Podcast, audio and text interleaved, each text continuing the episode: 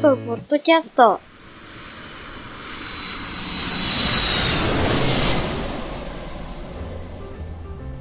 こんにちは。アットマークサラマンとアットマークハイガンマーがお送りする空飛ぶポッドキャスト10回目です。今回は空飛ぶ車関連の雑談と、あと今週のニュースになっています。ではお楽しみください。これさ、俺よくわかってないんだけど、このカルティベーターと、えっ、と、なんだっけ、スカイドライブ。スカイドライブの関係ですか？うん。スカイドライブが、要は、会社で、カーティベーターが一般社団法人になったんですよ、確か。ああそう、そういう二重構造にする意味がわからないんですけど、ー。なんか稲川さんの会社とかもなんかそんな感じじゃなかった？なんとかロケット団みたいなのが初めにあって、そのあれは、じゃあサ、サークルから始まったわけですよ。ああ、これもあれなんじゃないの？サークルから始まって、スカイドライブだから。だって別に、いや、でもそのロケット弾はほとんどなんていうか、じゃあもう鳴りを潜めてるだけなんですけど、カーティベーターはちゃんとまだ両方とも面出すんですよ、名前を。あ、そうなんだ。まだそこに存在してるやつなのそうそうロケット団もでわざ開催したのか。解散はしてないけども、もともとはロケット団って名前でやったよねっていう歴史上の流れで説明は来ますけど、カーティベーターはまだなんか、それこそまだ今回名前を変えましたっていうぐらいやってるわけだから、あ。あれじゃないかな。だから、その、最初からその目論みがあって、もう、スカイドライブっていう会社は、空飛ぶ車だけの会社にしといて、かとりあえず。で、腹の中ではもう空飛ぶ車が成り立たないの分かってるから、潰して、で、存続の形として、スカイ、カーティベーター側を残すんじゃないのかなわかんないけど。それをやる意味もわかんないけど、別に会社でやってもいいと思うけど。うん。まあ、ようわからん。正直、俺はいくら流行っても俺は乗りたくないぞっていう主義なので、僕は。そう。それと僕、あの、せめて頭より上にプロペラをつけてから乗せてくれって思うよ。あでもそんなこと言ったらなんか前も言ったような気がするけど、普通のね、ジェットエンジンだってまあ、そうですけどね。飛んでくるからね。まあまあ、そう、先輩がそうおっしゃるのがわかるんですけど、横に座ってたら死ぬのは何でも同じな気がする。まあまあ、そうですよね。いや、だから僕は、僕も、プロペラ機でも俺、プレイヤーの横は座りたくないよなってうん、そうそうって3人で言いましたよね。それぞれ別々の時に言って、プロペラ機でもよプロペラ横の席は取りたくないよねって言って、口を揃えて言った。かどっちかっていうとでもそれリスクとリターンの問題だからな。まあ、それぞれ、こう道を車、車を運転する人が、目の前でバカガソリン爆発させてるのが怖くてしょうがないって言ってるんでしょと思いますよ。車を運転できなくなっちゃうね。うんね年間何千人も死んじゃうの。そうそうそう。あの、別にネガティブな反応を示してないというもんで、あ、そういうもんなのかなっていう気はしなくもないですけど。はあ、確率の問題だからね。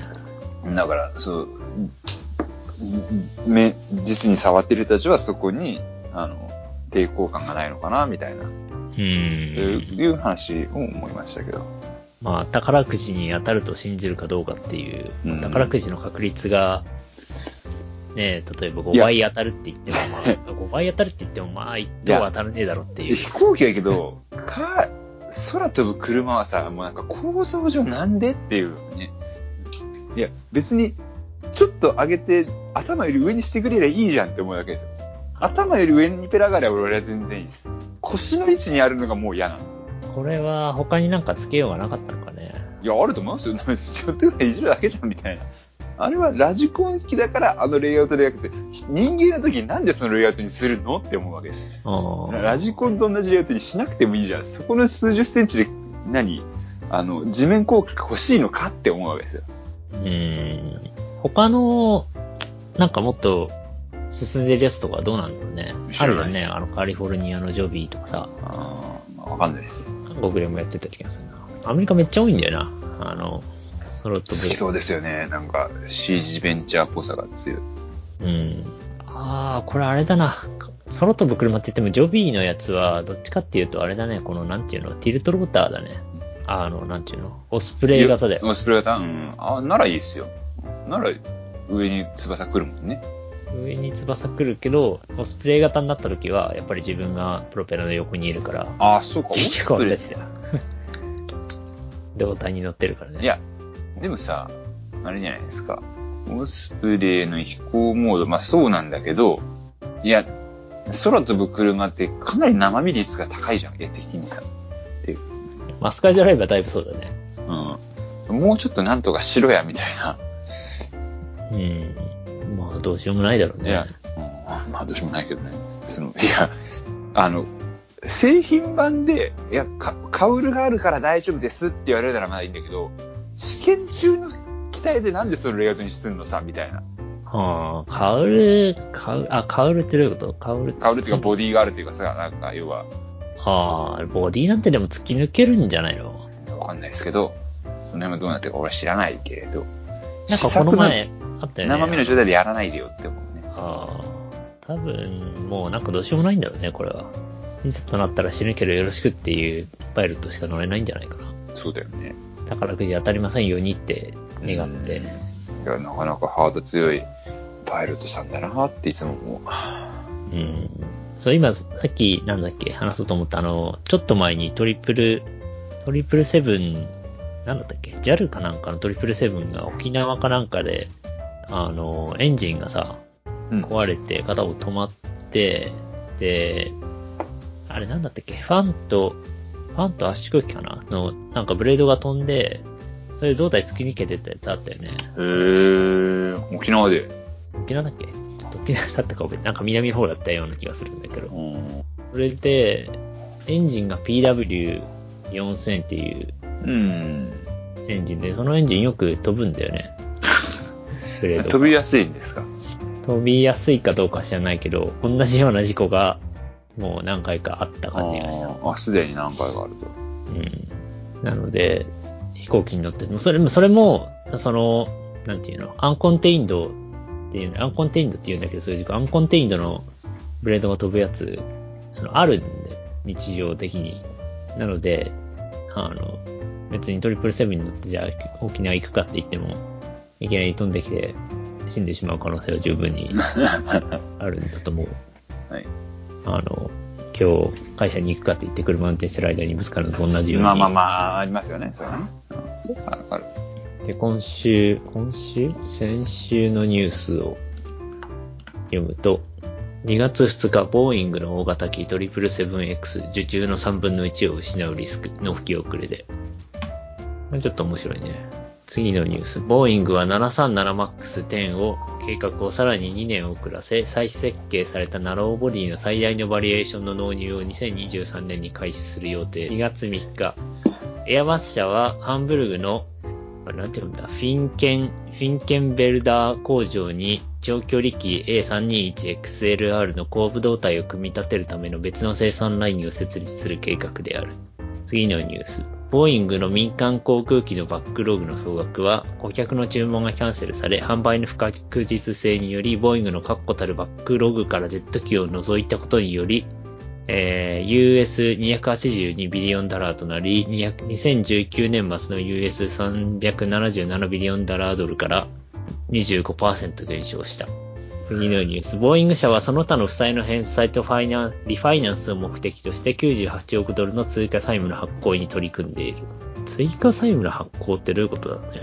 追加債務の発行追加債権ってことかなボーイング社はその他負債の返済とリファイナンスを目的として追加債務の発行に取り組んでるって、要は、追加融資を受けたいってことを言ってるんじゃなくてですか？あ、そういうこと？追加債権を発行したいってことなんじゃないのかね。債務っていうのがよくわからんかった。社債発行するっていう話かな。ああ、そういうことか。書類証券、証券書類によると、に96ドルには2歳、ああ、ここ確かにです。うーん、まあ、社債か。社債かもしれないですね。440ドルの負債が新たに発生したら社債かもしれないですね。うん。ちょっとまあ、社、社債。えー、次のニュース。お、これすごいですね。ボーイング社は米空軍、これなんて読むんだろうね。ユサフって読むの？ユザフ？USAF じゃないですか。なん 違かうなんかね、これ、みんな言葉、喋る言葉で USAF 以外の喋り方してる気がするんだけど、もう忘れちゃったな。ボーイングは米空軍の F15EX 戦闘機を初めて飛行させました。すごいですね。F15 ってまだ拡張版出るんですね。出るみたいだね。カタールとサウジアラビアの F15QA と F15SA の派生機欄です。はい。フライバイバイは、そんなに当たってないと思いますよ。あ、でも4、あ、そうえか。な70年か80年ぐらいだからそうか。そうです。1970年、80年ぐらいだよね、せいぜい多分。そうですね。Fly by Wire Flight Control on, on All New Digital Cockpit モダン AESA レーダーああ。まあまあ、まあまあ、あれですね、近代化改修みたいな感じですよね。でも、フライバイワイヤーだからな。い日本でフライバイラやってるイトだってことですか？日本、そう、日本の F15 って別にフライバイワイヤーじゃないと思うんだよね。操縦桿引っ張ったら引っ張った分だけ多分エレベーター動くから、あ、そうなんですか多分。思いっきりやったら、あの、オーバー G すると思うんだよね。多分フライバイワイヤーだったら、そういうことなくて、コマンドが出るんだと思う。でも全然違う飛行機になったんだね。頑張ってますね。びっくり。まあ、じゅ飛行性能は十分ってことなんですね、これでね。うん。あの、ステルス性はないんだろうけどね。うん。まあ、みんなが F35 を買わない限りは F15 が頑張れるうん。ということですよね。まあだから F15 が冷戦最後の機体だと考えると、まあそこから大きな戦争がないんであれば、F15 でいいかってことですよね。まあそうだろうね。もしくはまあなんかあともう見つかっちゃった後だったらどっちでもいいんだろうね。まあそうですね。ステレス、どのぐらいがステレスが重要なのかよくわかってないけど。で、使った後だったら F35 より強いんじゃないの？そういうわけでもないのかね。いやー、わかんないです。なんかで聞いたのは、あれ、違うかな？自衛隊が演習で空軍に対してソナー撃ったとかなんか、ソナーじゃないなんだっけ？レーダー当てたとかって話聞きますけどね。うん。なんだっけ ?F15 じゃなかったかな見える範囲だったらね、そういうのありそう。潜水、潜水艦の話だったかな潜水艦あは。、違う。ファントムで頑張ったんだ。自衛隊が。あはい。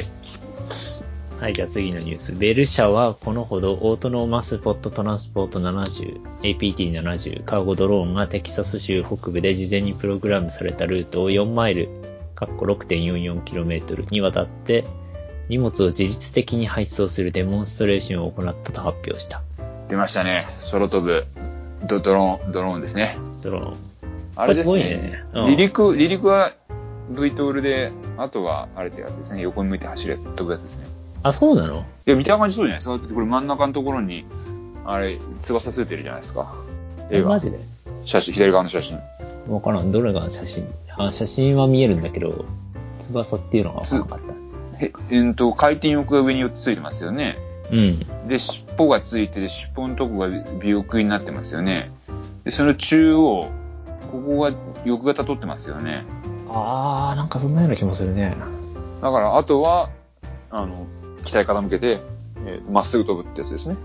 なるほど。うん、あの、この形だと思いますよ、僕は。あの、ドローンスタイルの輸送って一番いいと思う。まあ、欲がないと厳しいんだろうね。いや、絶対厳しいですよね。こう効率悪いですよね。高速距離がね。うん、そうだと思います。ああ、これすごい形だな。なんか、主翼二つの横にプロペラついたみたいな形してるわ。そうですね。ああ、なるほどね。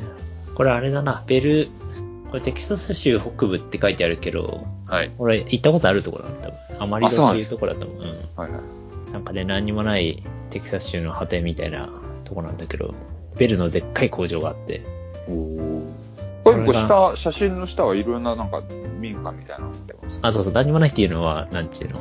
まあ目、立った建物がないってこと。うん。で、テキサスで、テキサスってさ、結構、栄えてるとこあるじゃない？もう結構、カリフォルニアの次ぐらいに、うん。結構栄えてる感じするけど、あの、東海岸除けば。うん。でも、アマリロは、なんだろうな、全伝統的な何もない砂漠の真ん中に街がある感じなんだけど、そこにベルのでっかい工場があって行くと、毎日、あの、オスプレイが飛んでるのが見えるっていう。次のニュース。カンタス航空の CEO によると、同社は遅れていたプロジェクトサンライズプログラムの下、元かな早ければ2024年にも超長距離便を導入する可能性があるという。何言ってんのかわかんないな。なんかあったんですね。超長距離見てどこのこと言ってんですかね？多分これこの下のニュースじゃない？カンタスの CEO によると同社はエアバス A380 を再び運航する可能性が高いとのことです。あれですか？えシドニー、ロンドン便ですか？ー、シダニー、ロンドン便。まあ、シンガポールとかもあるんじゃない？モハベに置いてあるんだね、これ。オーストラリア、カンタスオーストラリアだよね。オーストラリア行くとこ、置くとこいくらでもありそうなのに、わざわざアメリカに置いてあるんだね。まあまあ、保管はできないんじゃないですか？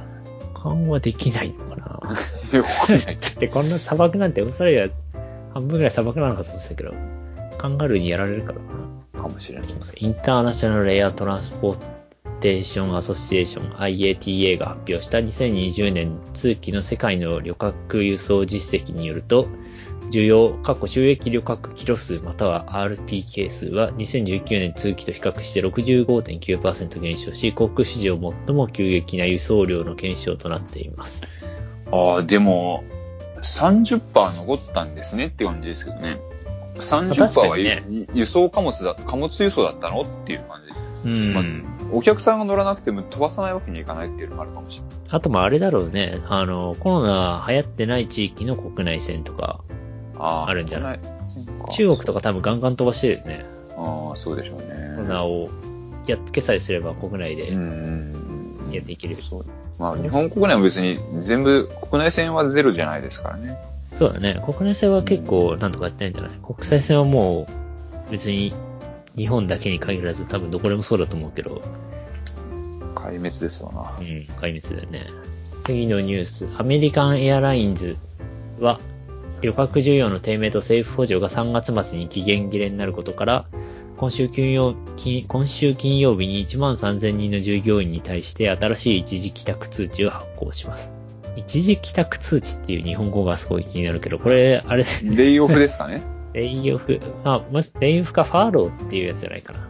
一時的に解雇、解雇というか、無給で家に返すっていう。はい。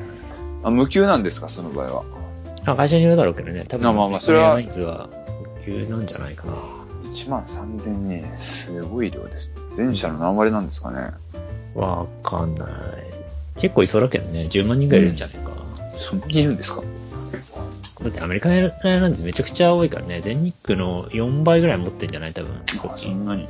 うん2月4日、ウィリス・リース・ファイナンス・コーポレーションは2020年12月にプラットウィットに及びその関連会社から25台の PW1100G-JM 及び PW1500G GTF 航空用エンジンを購入しました。えー、これ MRJ のエンジンと同じ、同じじゃないか。1100G って A320 用のやつだ。2月5日、エアバス社は outsized transporter であるベルーガ XL に対して180分の extended twin engine operations を申請しています。えー、ベルーガって、そんな海の上飛ぶことあるのかね？ああ、いや、それは飛ぶんじゃないんですか？なんか俺のよくわかってないけど、ベルーガの理解って、ベルーガって、あの、エアバスのさ、ドイツとかフランスとかイギリスとか行ったり来たりして、部品運んでる、あの、デブッチョな飛行機じゃない。そうですね。それを180分の ETOPS だから、180分間、えー、なんて言うんだっけ、なんて言う二つのエンンジンで、えー飛べるかってことですか？二つのエンジンで180分飛べるかってことを言ってるんですか。片方止まっても180分。うん。飛行し続けれるように。どこかの地点でエンジンが片方止まりました。でそこから180分圏内に飛行機があればそのルートを使っていいっていう。はい。で、ヨーロッパで180分圏内に飛行機場がないところってあるのかっていうのが疑問なんだけど、まあ、あるでしょうね。あるんだ。いや、いや、あああるんじゃ、なないか。な、ないでしょうね。絶対あるでしょうね。180分飛んでたら。そう、だからアメリカから部品運ぶとかもやってんのかなとちょっと思ったんだけど、ねそうです。やる意味がわからないですね。あれかな？アメリカに運んでんのかな？あの、あれだよね、アラバマ州にさ、A320 の工場が。工場が今あって、そこで A320 組み立ってるんだけど、もしかしたら全部部品ヨーロッパで作ってそれを持ってってるのかもしれないけどね。かもしれない。うん。それとか、あと中国にも A320 の組み立て工場があるから、あそこに持ってくるのももしかしたらベルガで行ってるのかな。全然知らないな。あ、次のやつあれじゃん。空飛ぶ車に近い感じがする。いやいや、これは OK ですよね。次のニュースは EU のクリーンスカイ2プログラムの一環として開発されているハイスピードティルトローターデモンストレーターのデモ機に搭載される新しい複合財政の翼の第2ラウンドの風洞試験が進行中です。いや、この写真出てますけど、うん。このサイズ感のものに対して、チルトローターやったりとかなんか V 字尾翼やったりとかって、どうなんですかね？V 字尾翼はまあどうかはよくわかんないけど、デルトローターはダメなのかね？重くなっちゃうってこと？だってそんな滑走距離いらないでしょ、このサイズ感だったら。普通に飛べば。うーん、これ何人乗りなんだろうね。でも15人ぐらい乗れそうじゃない？窓が。乗れそうですけど、うん。じゃあ逆に、うんと、15人乗りのやつで、要はチルトローターってことは、ほぼ垂直離陸をしたいようなところですよね。そうだね。結構、スペースもないといけないし、地盤も確かなところにないとやれないんじゃないのっていう、普通のヘリポートじゃ無理だよねって思うと、ああ、普通のヘリポットで無理なのかね、これ。重くないですかね、機体がね。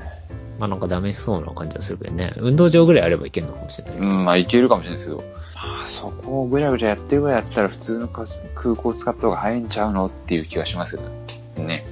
うん。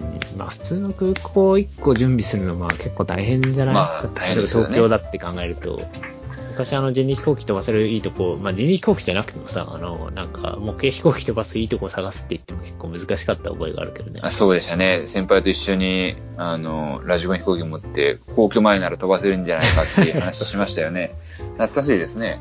結局皇居前ぐらい、の広さが欲しかったですもんね。うん。で、他にあんまないじゃない？ないですね。だから、なんかね、廃校になったうん小学校の校庭とかでも行けるんだったら結構需要がありそうな気がするけど。結構スペースいる気がするなこれは。うん。どういうスペックなのかちょっと気になるな。なりますね。はい。これイタリアで作ってるんだね。ああ、そうなんですか。イタリアンエアロスペースなんとかって書いてあるし、レオナルドヘリコプターズって書いてあるから、あの、ダヴィンチの名前を冠してるんですね。そうそう。このレオナルドなんとか、あの、なんだっけ、アグスタ・ウェストランドっていう会社が確か、イカだったか元だったかして、あの、すでにティルトローターの飛行機作ってると思うんだよね。あ、これだ、へー AW609 っていう、こう、AW609。これをあ、ググりました、ググりました。作りました。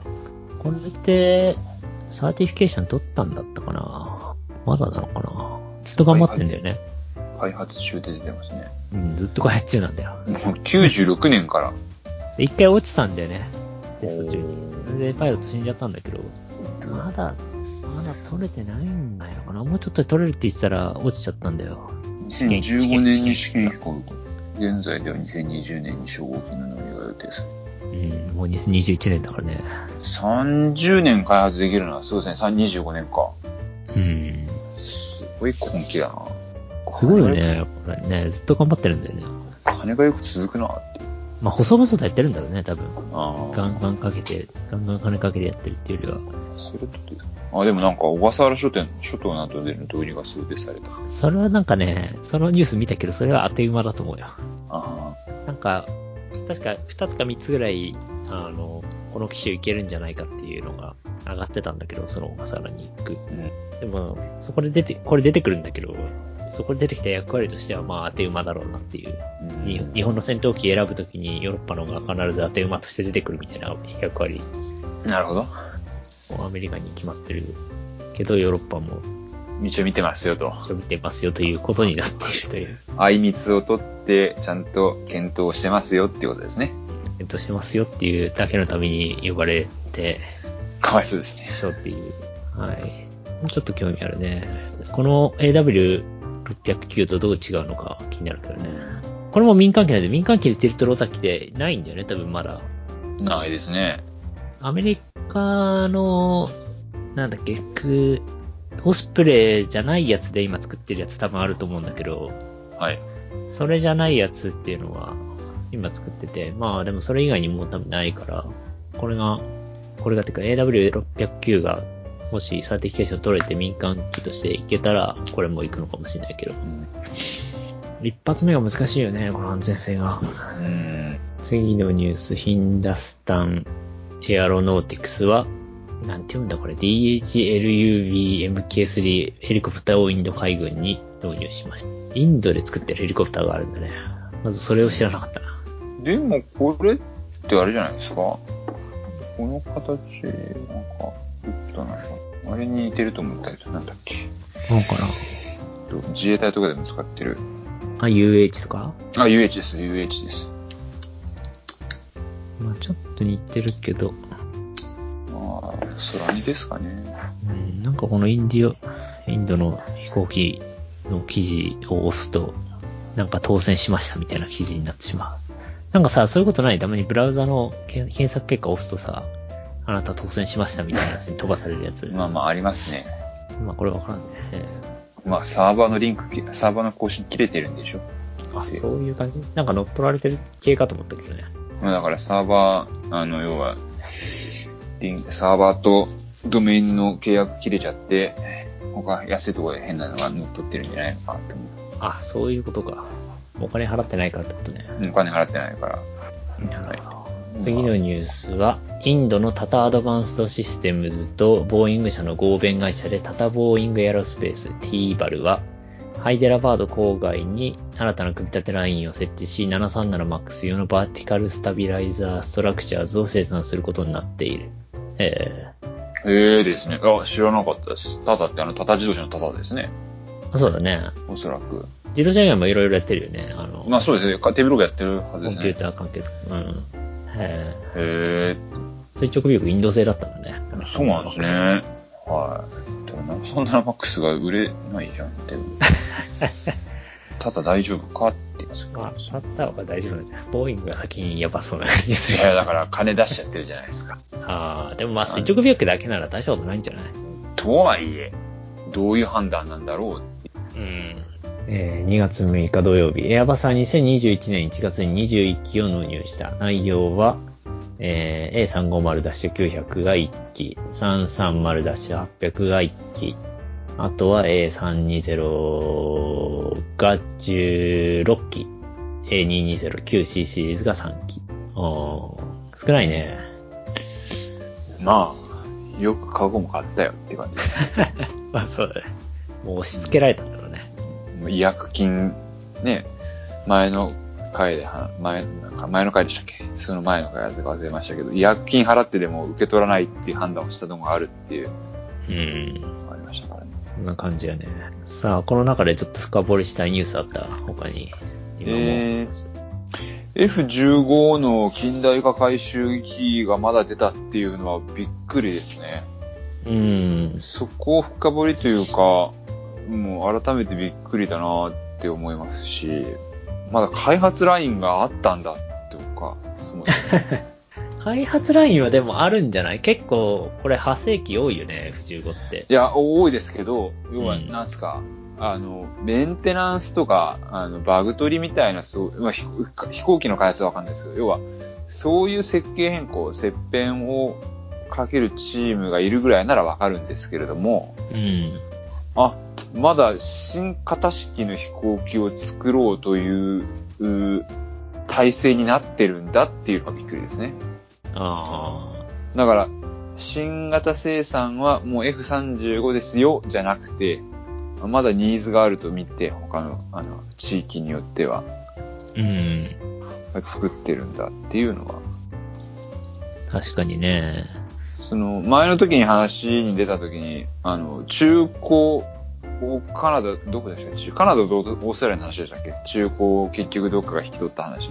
ああ、あったね。あれだね。それは、えーっと、ボーイング、ボーイングというか、ボンバルディアが C シリーズをアメリカはいの、どこだったかな、デルタかどっかに売ろうとして、で、それがすごい値引きして売ったから、ボーイングが怒って、えーっと、なんか不当な競争だって言って、あの、何パーセントだった？200%だったかなんか関税をかけて、もう絶対に買えないようなことにしちゃったので、カナダの政府が怒って、あの、トルドー首相が、じゃあもう F18 買わねえからなって言って、F18 を、FA18 を買わないことになって、で、カナダはオーストラリアの下、オーストラリアでもういらないって言ったやつを引き取って使うっていう話なんですそうそうそう、あの、落語みたいな話で誰が得したかってオーストラリアっていう棚ぼたみたいなうん 話がありましたけど、うん要はリ、リセールで回そうってわけじゃなくて、もうなんか、ね、もうだから F15 欲しいなら、もうどっかの国がいらないって言ってるから、それ買い取ったらっていう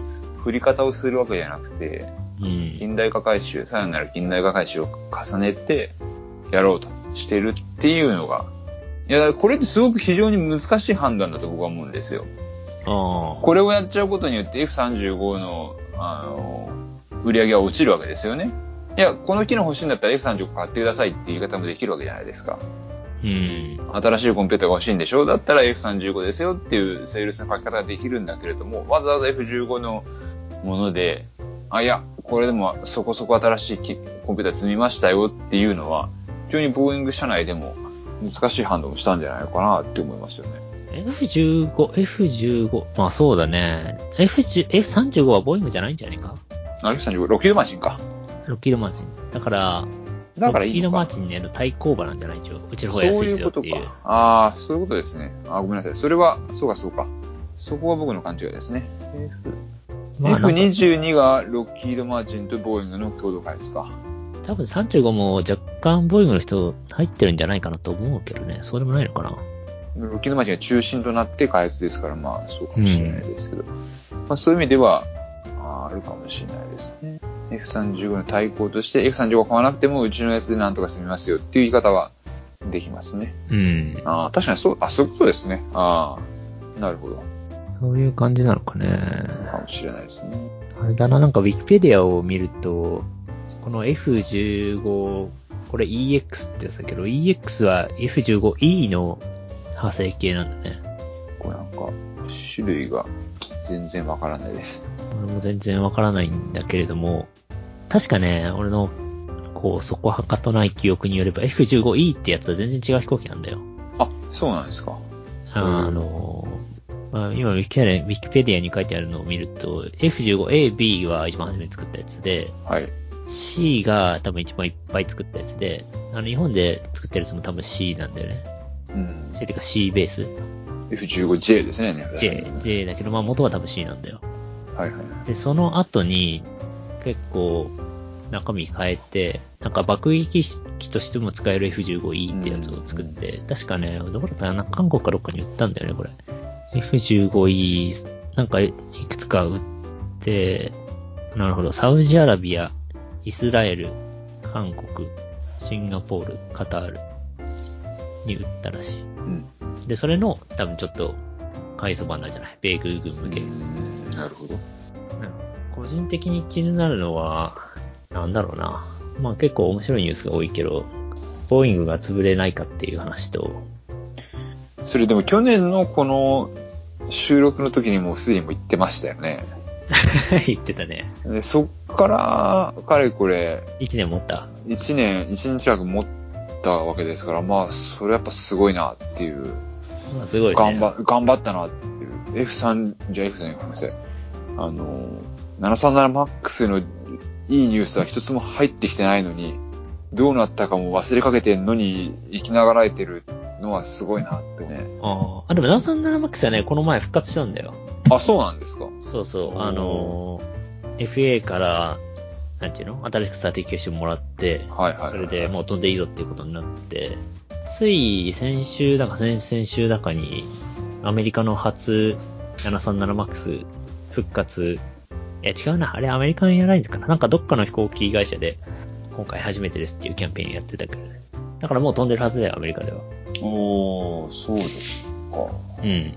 日本にはそもそも一機もいないからあれだけど、だから多分、いっぱい今いろんなところの滑走路とか使って置いてあるやつもちょっとずつ導入していくんじゃないかな。まあでも、もらってもね っていう状況ですね。厳しいんじゃないかと思うけどね、ボーイングは。うん在庫をめちゃくちゃ抱えてるっていうのが、多分一、一日過ごすだけですごいダメージが来るんじゃないかと思うんだけどね。まあそういうことでじゃあいいニュースになってたんですね。ただまあそれもほとんど焼け石に水じゃないかっていう気はしますけどね。薬系石に水だろうね。需要がないからね。まああとはもうこ防衛産業、宇宙産業の方で頑張る。せ宇宙産業、防衛セクションで頑張るってことですかね。うーん。ちょっとだからその辺があ、るよね。まあ、そその辺のビジネスの割合っていうのがわからないんですけど、ボーイングのその社内体制の。1対1対1なのか、それとも。うーん、民間機の方が多かったんじゃないかな。民間4、防衛2、宇宙1とかなのか、辺のバランスわからないですけど。書いてあった。え防衛45%、民間機28%、その他27%。防衛45、45、民間21、28。28。はあ、だったら防衛さえなんとかしてくれりゃっていうことですね。まあそうだろうね。ちなみに、利益はほぼ防衛だね。去年は。ああ、去年はまあしょうがないですよね。去年っていうかもう3年ぐらいじゃない？ああ、737が引きずり始めてからですか。そうそう。3年経ってないかな ?2 年ぐらいかなうん。ボーイング厳しいよね。これ 737MAX も全然作れてないし、そのボーイングのニュースの一つ上のニュースで A321XLR っていう飛行機の、なんか、ドイツに新しい工場を作るっていうニュースあるんだけど、この A321XLR って、めちゃくちゃ長い A320 を一番長くした飛行機なんだけど、それ、どうなんですかっていう感じですよね。めめっちゃ需要があるんだよ。あ、そうなんですか。いや、あとはもう、いいけど、ん前にもその話がありましたけど、要は、あったね。せ、せ、性能が、要は、半端になりすぎちゃってないかっていうのはないんですか？いや、性能はまあそんなにベストじゃないんだけど、でもこの競合機がいないから、なるほど。で、ボーイングのね、多分、競合機が 737MAX の、これもどっかでニュース書いてあったけど、737MAX の10っていうやつが、一番でかい、っていうか一番長いやつだったんだけど、うんと、2月2日のニュースの一番下ですね。737MAX10 計画さらに2をくださいっていうことですね。そうそうそう。737MAX10 は、この X、A321XLR よりちょっとちっちゃいぐらいで、うん。ちっちゃいというか、ちょっと飛べないぐらいなやつなんだけど、でもそれ出てこないから、いや、ねこのクラスって、エアバスのこの A321XLR とか LR、X がない LR だけになっちゃうんでね。競合がいなくて、こういう飛行機欲しいなと思ったら必ずエアバスを買わなきゃいけないっていう。320はもう、あれですね、マルチロールというかなんか、独壇場ですよね。そういうところ。そうだね。320シリーズは。737MAX 盛大にポシャってるから。